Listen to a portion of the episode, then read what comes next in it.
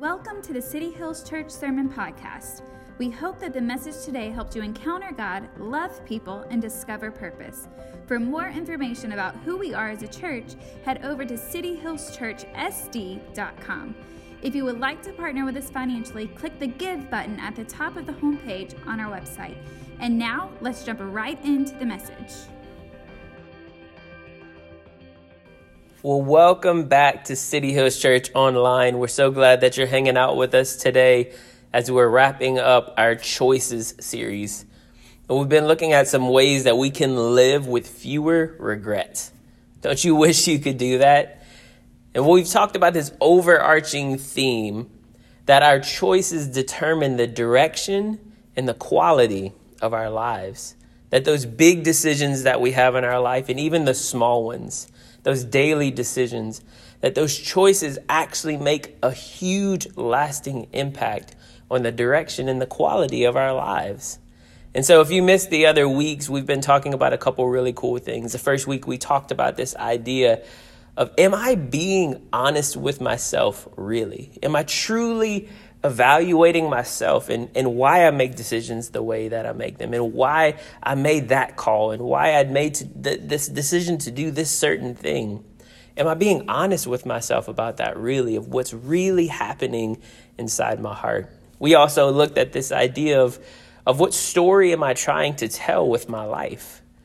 Is this going to help propel me towards the story I'm hoping to tell?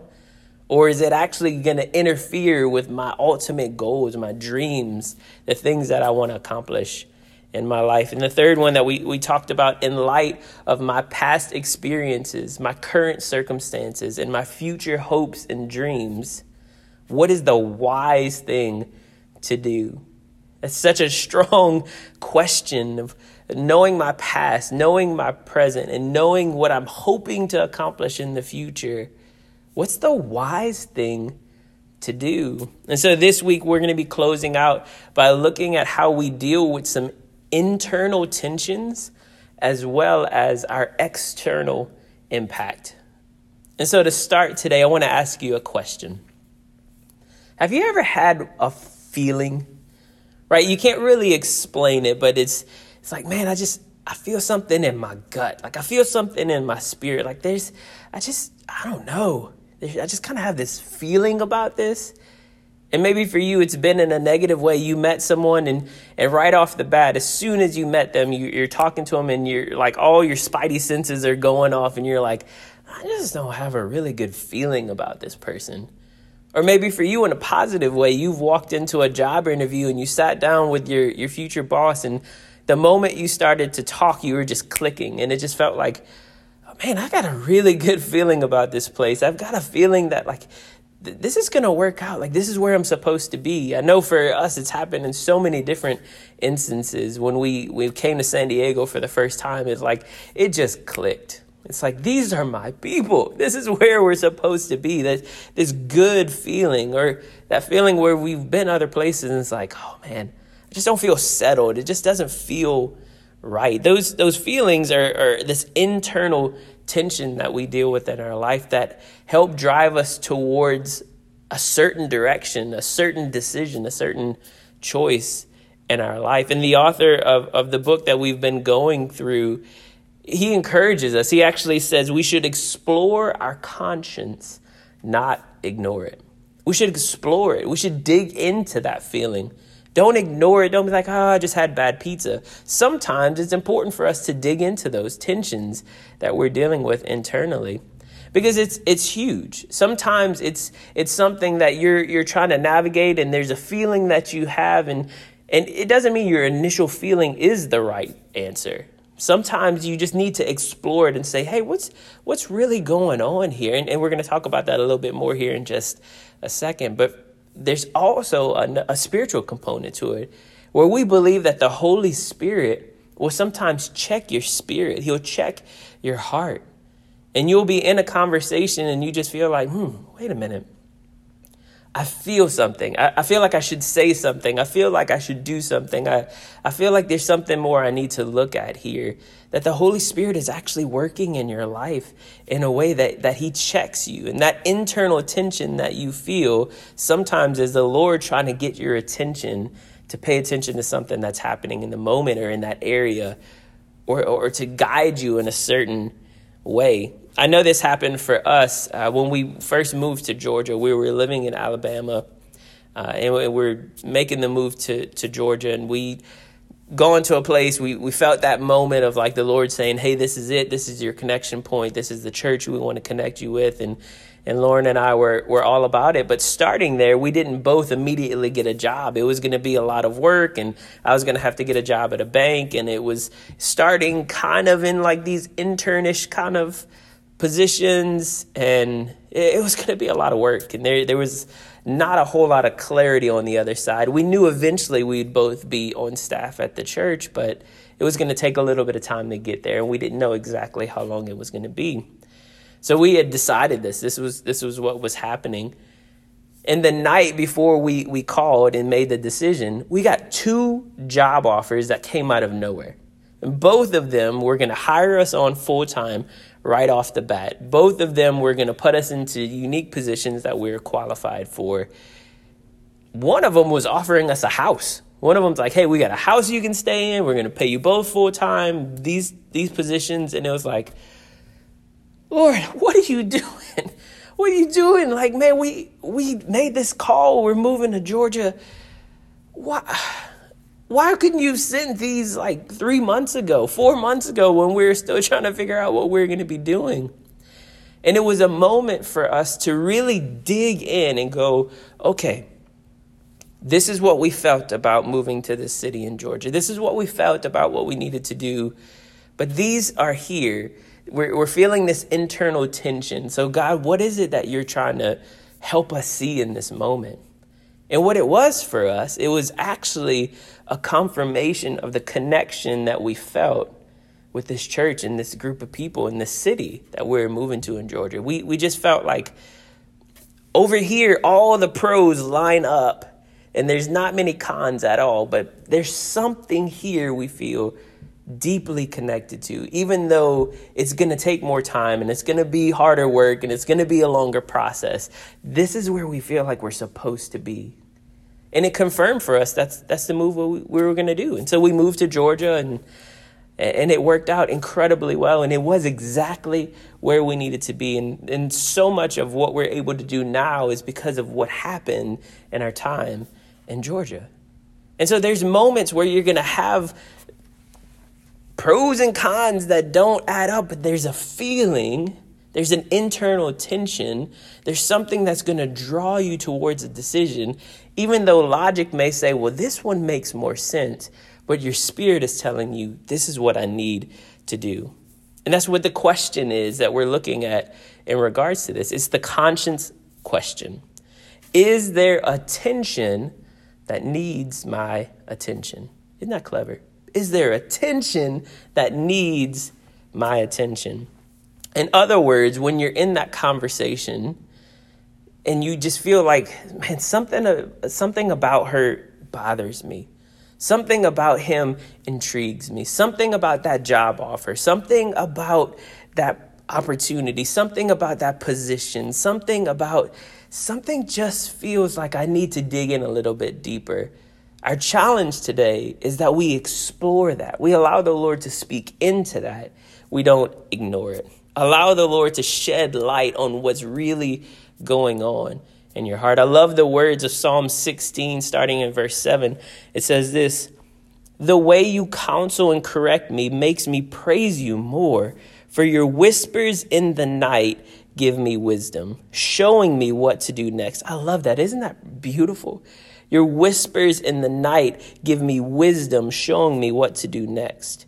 Because you are close to me and always available, my confidence will never be shaken, for I experience your wraparound presence every moment.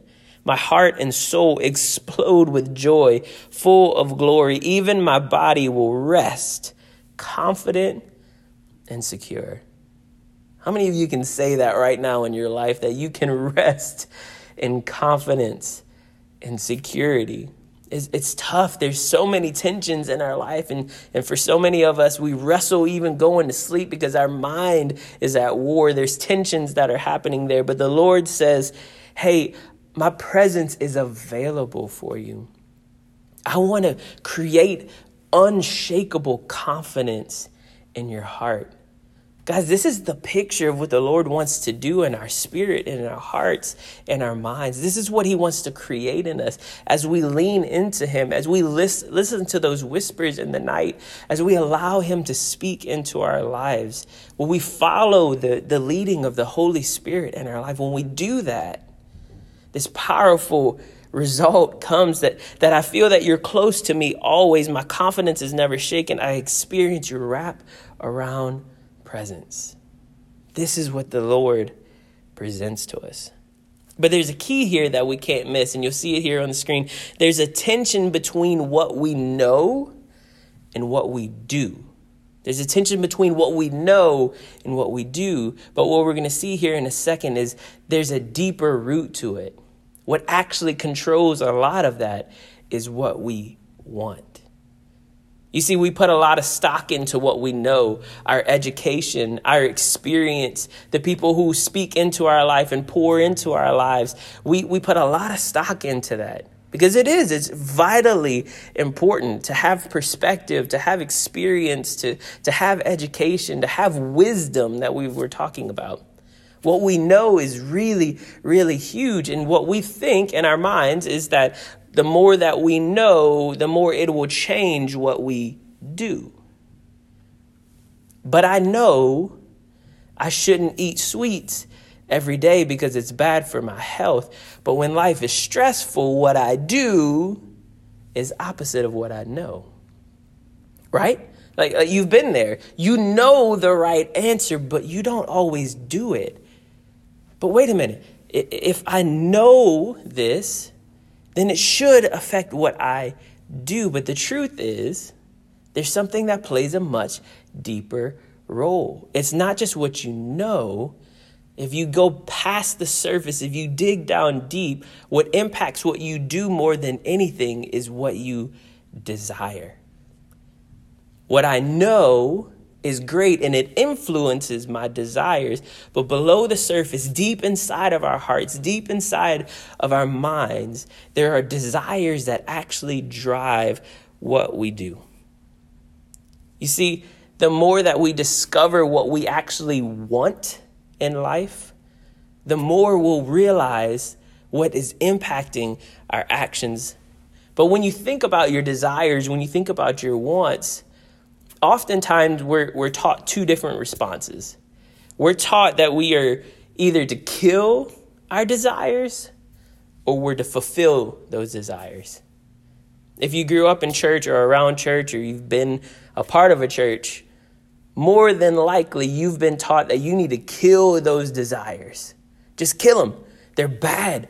They're part of your sinful nature, and there's things in there that you just need to avoid. And so we feel shame and we feel guilt and we feel like if I can just have enough discipline, then I can get rid of that desire and that'll go away in my life. And while some of that may be true for some of the things that you desire in your life, there's an issue with it, because if all you do is try to kill your desire, kill what you want, you never really explore why you desire it. You see, the Lord wants to dig into your heart and help shape your desires. We've all been a part of churches where they know what they're supposed to do. They know all the Bible verses, but they don't actually live it out. You know Christians who know the right things to say, but they don't actually do it. Why? Because the Lord hasn't changed the desires of their hearts. They haven't given access to the Lord to actually work on what's going on below the surface. So when you just kill your desires, when you just say, well, I'm just going to walk away from that, I'm just going to get away from it, you never actually dig into and allow the Lord to change it and reshape it and help you discover why you feel that way.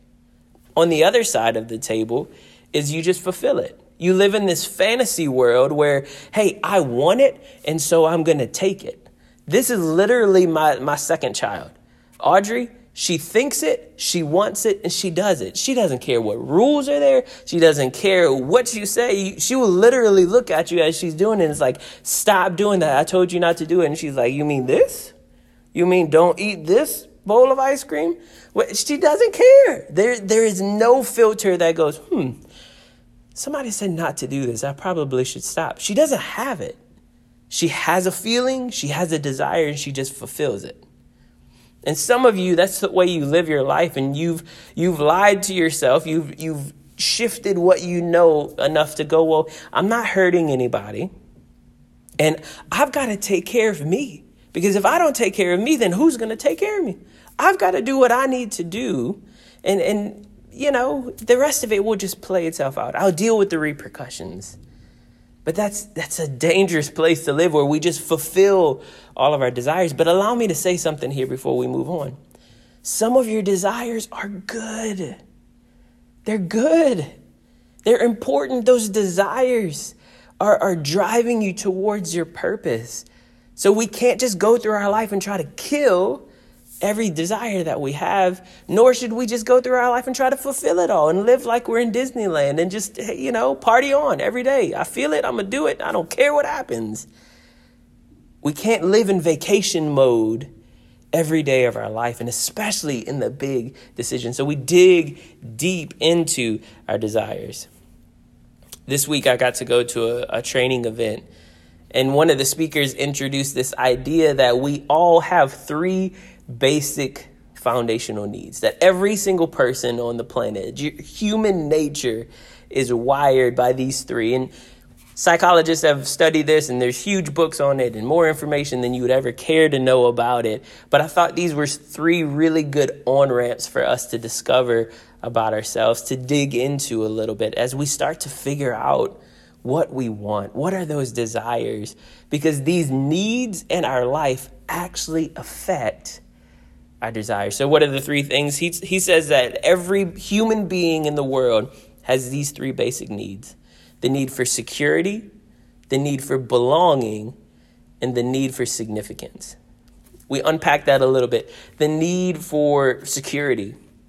It's this idea of not having enough, not feeling that safety, not feeling like I'm okay, that I'm safe, that the world's not going to crumble, that every day that I wake up, though it's not the apocalypse, it's not over, that every situation, good or bad, has this dangerous element to it, that we have this need to feel secure in our life, safety in our decisions, safety in our home, safety financially, safety in our connection with people. That second one, this idea, this basic need for belonging, is you have those people in your life that say, I don't care what anybody thinks. Yes, they do. Yes, they do. No one walks around going, I don't care if the world hates me. I don't care if every person on this planet thinks I'm an idiot. I'm good all by myself. They're lying. It's just not true. We all have this component of our life where we need to belong to something. We need to know that we matter to someone. So many times our desires and our actions, what we do, are shaped by this need to feel like we belong to something, to feel like we belong in our family, to feel like we belong in our friend group, to feel like we belong at our job, to feel like we belong in our city, to feel like we belong to a church, to feel like we belong in some circle that someone, if I'm not there, goes, man, I really missed you. We just need to feel like we belong somewhere. It's a basic need. And the third one is that need for significance. I know this is one that I need. This is probably the biggest need that I have. I need to know that my life matters, that what I'm doing matters, that my purpose matters. That's a basic need for people. No one wants to walk through their life and feel like, I'm insignificant. It's so interesting to me when you think about people who don't believe that there's a God, and they believe that this is the only life that we have. Like, that just feels so empty and scary to me, this idea that this is it. This is all that matters. Like, I'm going to try to make an impact, and I'm going to try to have some kind of significance in someone's life. But I hope that I live a life that impacts somebody's life and it changes them. And if it doesn't, well, that's it. I had 60, 50, 40, 80 years to try to do something, and I did absolutely nothing. That's devastating. It scares me to death to think that way. We have this basic need to feel like we have some significance, that we're making some kind of impact. So when you look at those three basic needs, which one of those is a trigger point for you? Those are the things you have to start asking yourself as you discover a little bit more about your desires. So why does this matter? Why are we talking about this?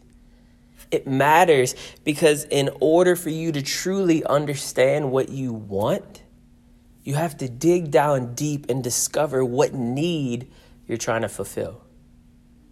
You see, our wants are driving what we do. So in order to figure out what we really want, we have to go below the surface. We have to pray prayers and go, God, hey, what's happening on the inside? What is this need that I need met? Do I feel insecure? Do I feel insignificant? Do I feel like I don't belong somewhere? Am I missing that unity?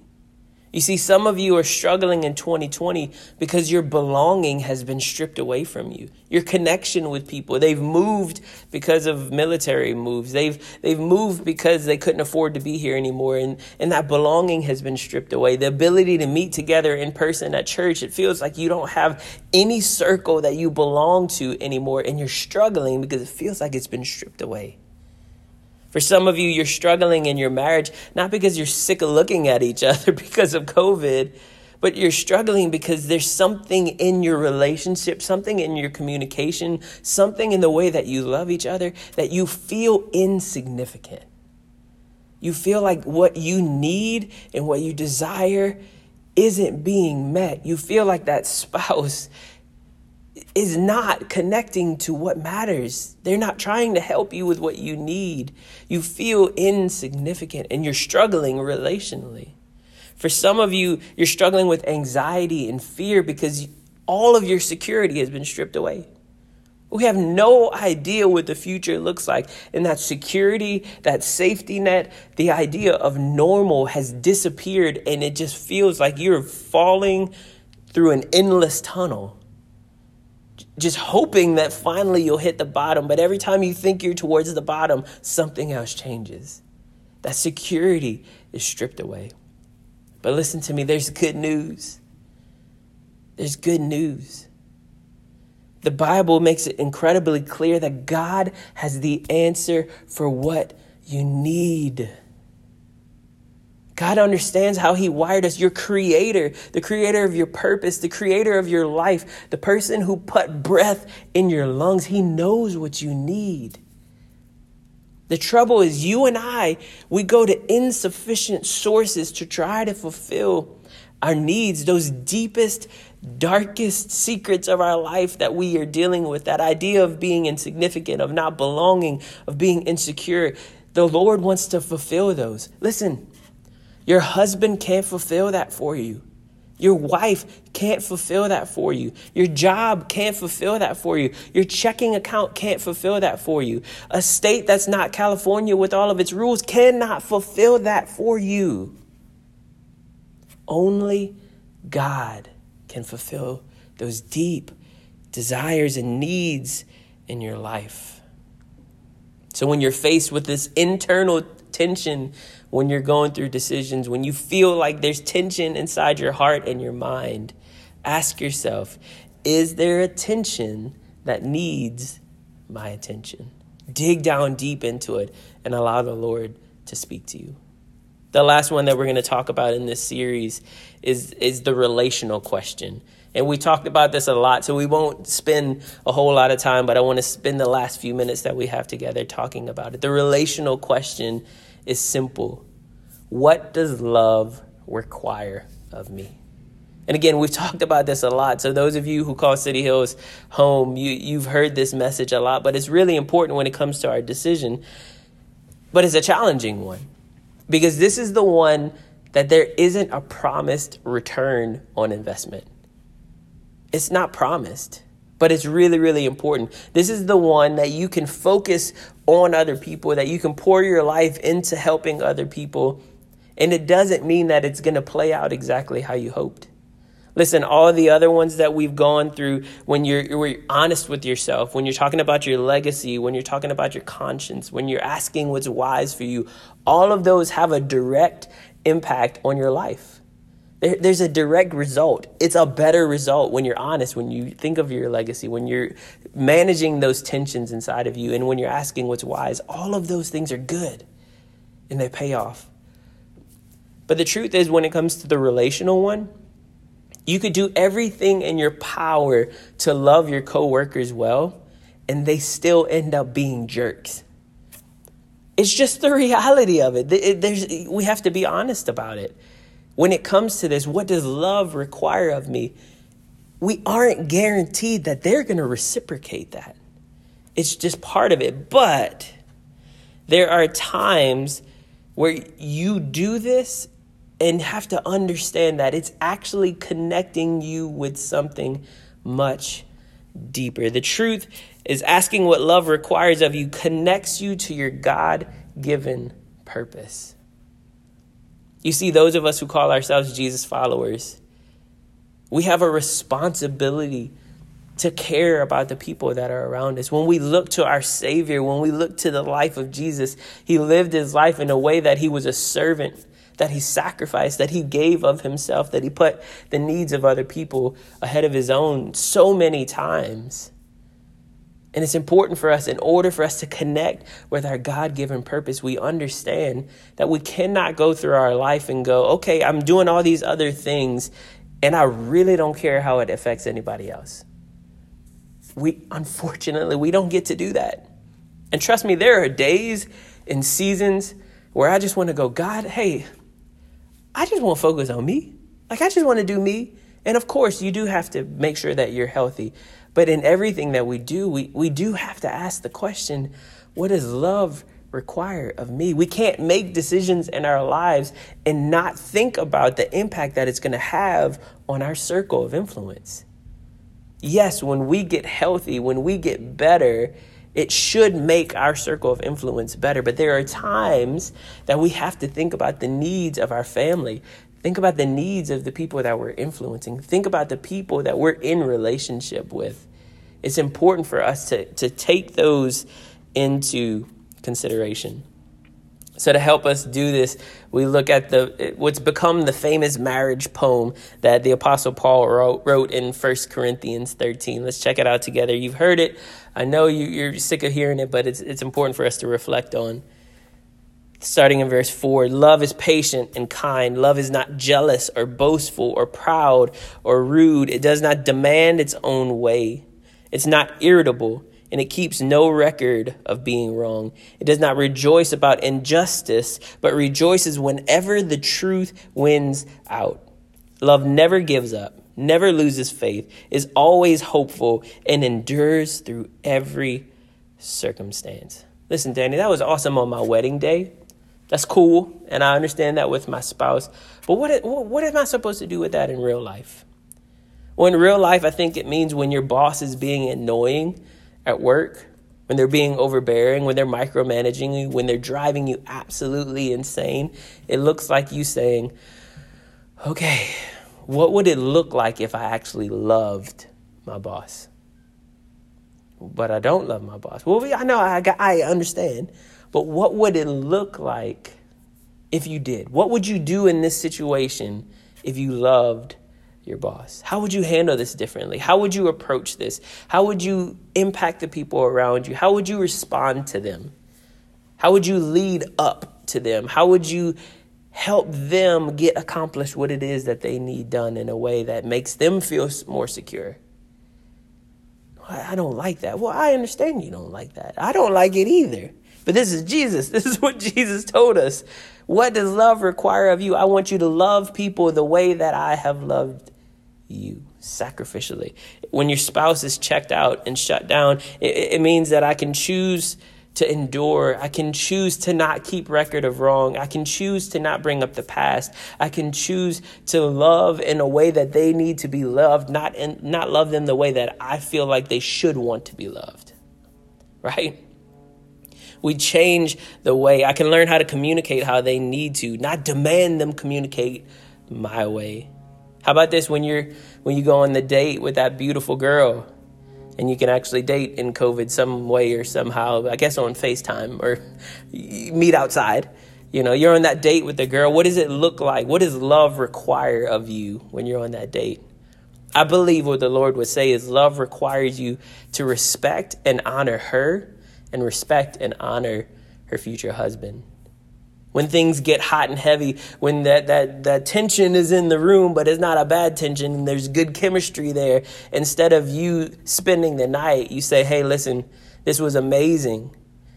And I respect and I honor you too much to just move straight to the physical and not care about building something with you relationally. What? Yeah, that's what Jesus would say. Love requires us to kill our flesh for a moment, to kill this chemistry that's going there and say, hey, I care about you more than I do about getting in bed with you. Just being real. This is what Jesus would challenge us. What does love require of you? When you're out in your community and people are high strung and they're arguing and they're fighting in line at the grocery store, what does love require of you? It requires you to be the leader who changes the temperature in the room, and you show kindness, you show patience, you choose not to be rude, you choose not to be aggressive. Maybe you choose to say, hey, I know you've been checking out people all day in this grocery line. I just want to thank you for taking care of us, and just know that you're awesome. Speak a word of encouragement. Love requires us to make impact on other people's lives. Listen, if we want to make decisions that have significant impact in our lives, it can't always just be about what's best for us. Sometimes it means us sacrificing and showing love and concern and compassion for the people around us. What does love require of me? It's one of the key questions. It's not the end-all, be-all question, but as you navigate the big decisions in your life, it has to play a part. What does love require of me? So let's end with this final truth. Good questions lead to better decisions. We've looked at 5 really good questions. Those good questions, if we are willing to press pause, if we're willing to just say, okay, God, time out. Before I make this call, before I make this decision, before I do this, let me just take 5 minutes and walk through these questions. Put them in the notes of your phone. Put it on a sticky note in front of your mirror. Ask yourself good questions in order to have better decisions and live with fewer regrets. That's a big truth. If our choices determine the direction and the quality of our life, then good questions determine the direction and the quality of the answers we find. That's huge. So the challenge, as we leave today, as we wrap up, as you head into your week, as you let this message impact your Mondays, that Sundays change something in you, it stirs something up and it impacts your Monday. The challenge is this. Are you brave enough to ask the questions before you make your choices? Are you brave enough to go, hey, this is worth my effort. This is worth my attention. When I'm making this call, God, I want to make it in the right way. Are you brave enough to do this? Well, none of my other friends do this. You're right. But you have an opportunity to live your life with fewer regrets and deeper purpose. And the way that we discover that, the way we make better decisions, is that we ask better questions. Come on, let's pray. Father God, I thank you for this challenging message. I thank you for the words that we read today in Psalms, that you want to create this environment where we're connected with you, that we feel your presence, that there's confidence and there's strength and there's hope. So God, I pray that you would help us to make better decisions, that our decision-making process will be drenched in prayer, that it would be drenched in your Holy Spirit, whispering wisdom to us in the night, that our decision-making process will be drenched with us asking, what's the wise thing to do? What does love require of me? Does this help me tell the right story? God, am I being honest with myself? Am I listening to the tensions that are happening in my heart? God, I pray that you would just help us have the boldness and the courage to be able to ask better questions. God, that we're not just spitting out the answer, but that we're pausing enough to allow the questions to shape what's going on in our hearts. God, in the season where it just feels so chaotic and it feels like it did at the very beginning of this year, I pray that you would just guide us, that you would give us that peace that surpasses all understanding, that you would give us that confidence that is unshakable. And God, that we would feel your presence wrapped around us every single day. And God, finally, I pray that you would help us discover which of those needs is begging for your healing. God, that need to belong, that need to feel safe, that need to feel like we have significance. God, I pray that you would reveal to us which of those we're dealing with the most, and that you would speak to it, that you would bring healing, that you would bring comfort and strength in that area, that we would turn to you to be the fulfiller of our needs, not just the fulfiller of whatever it is that we want. God, we turn to you. We put our hope and our trust in you. We pray all of this in the strong and the mighty name of Jesus. Amen. Amen.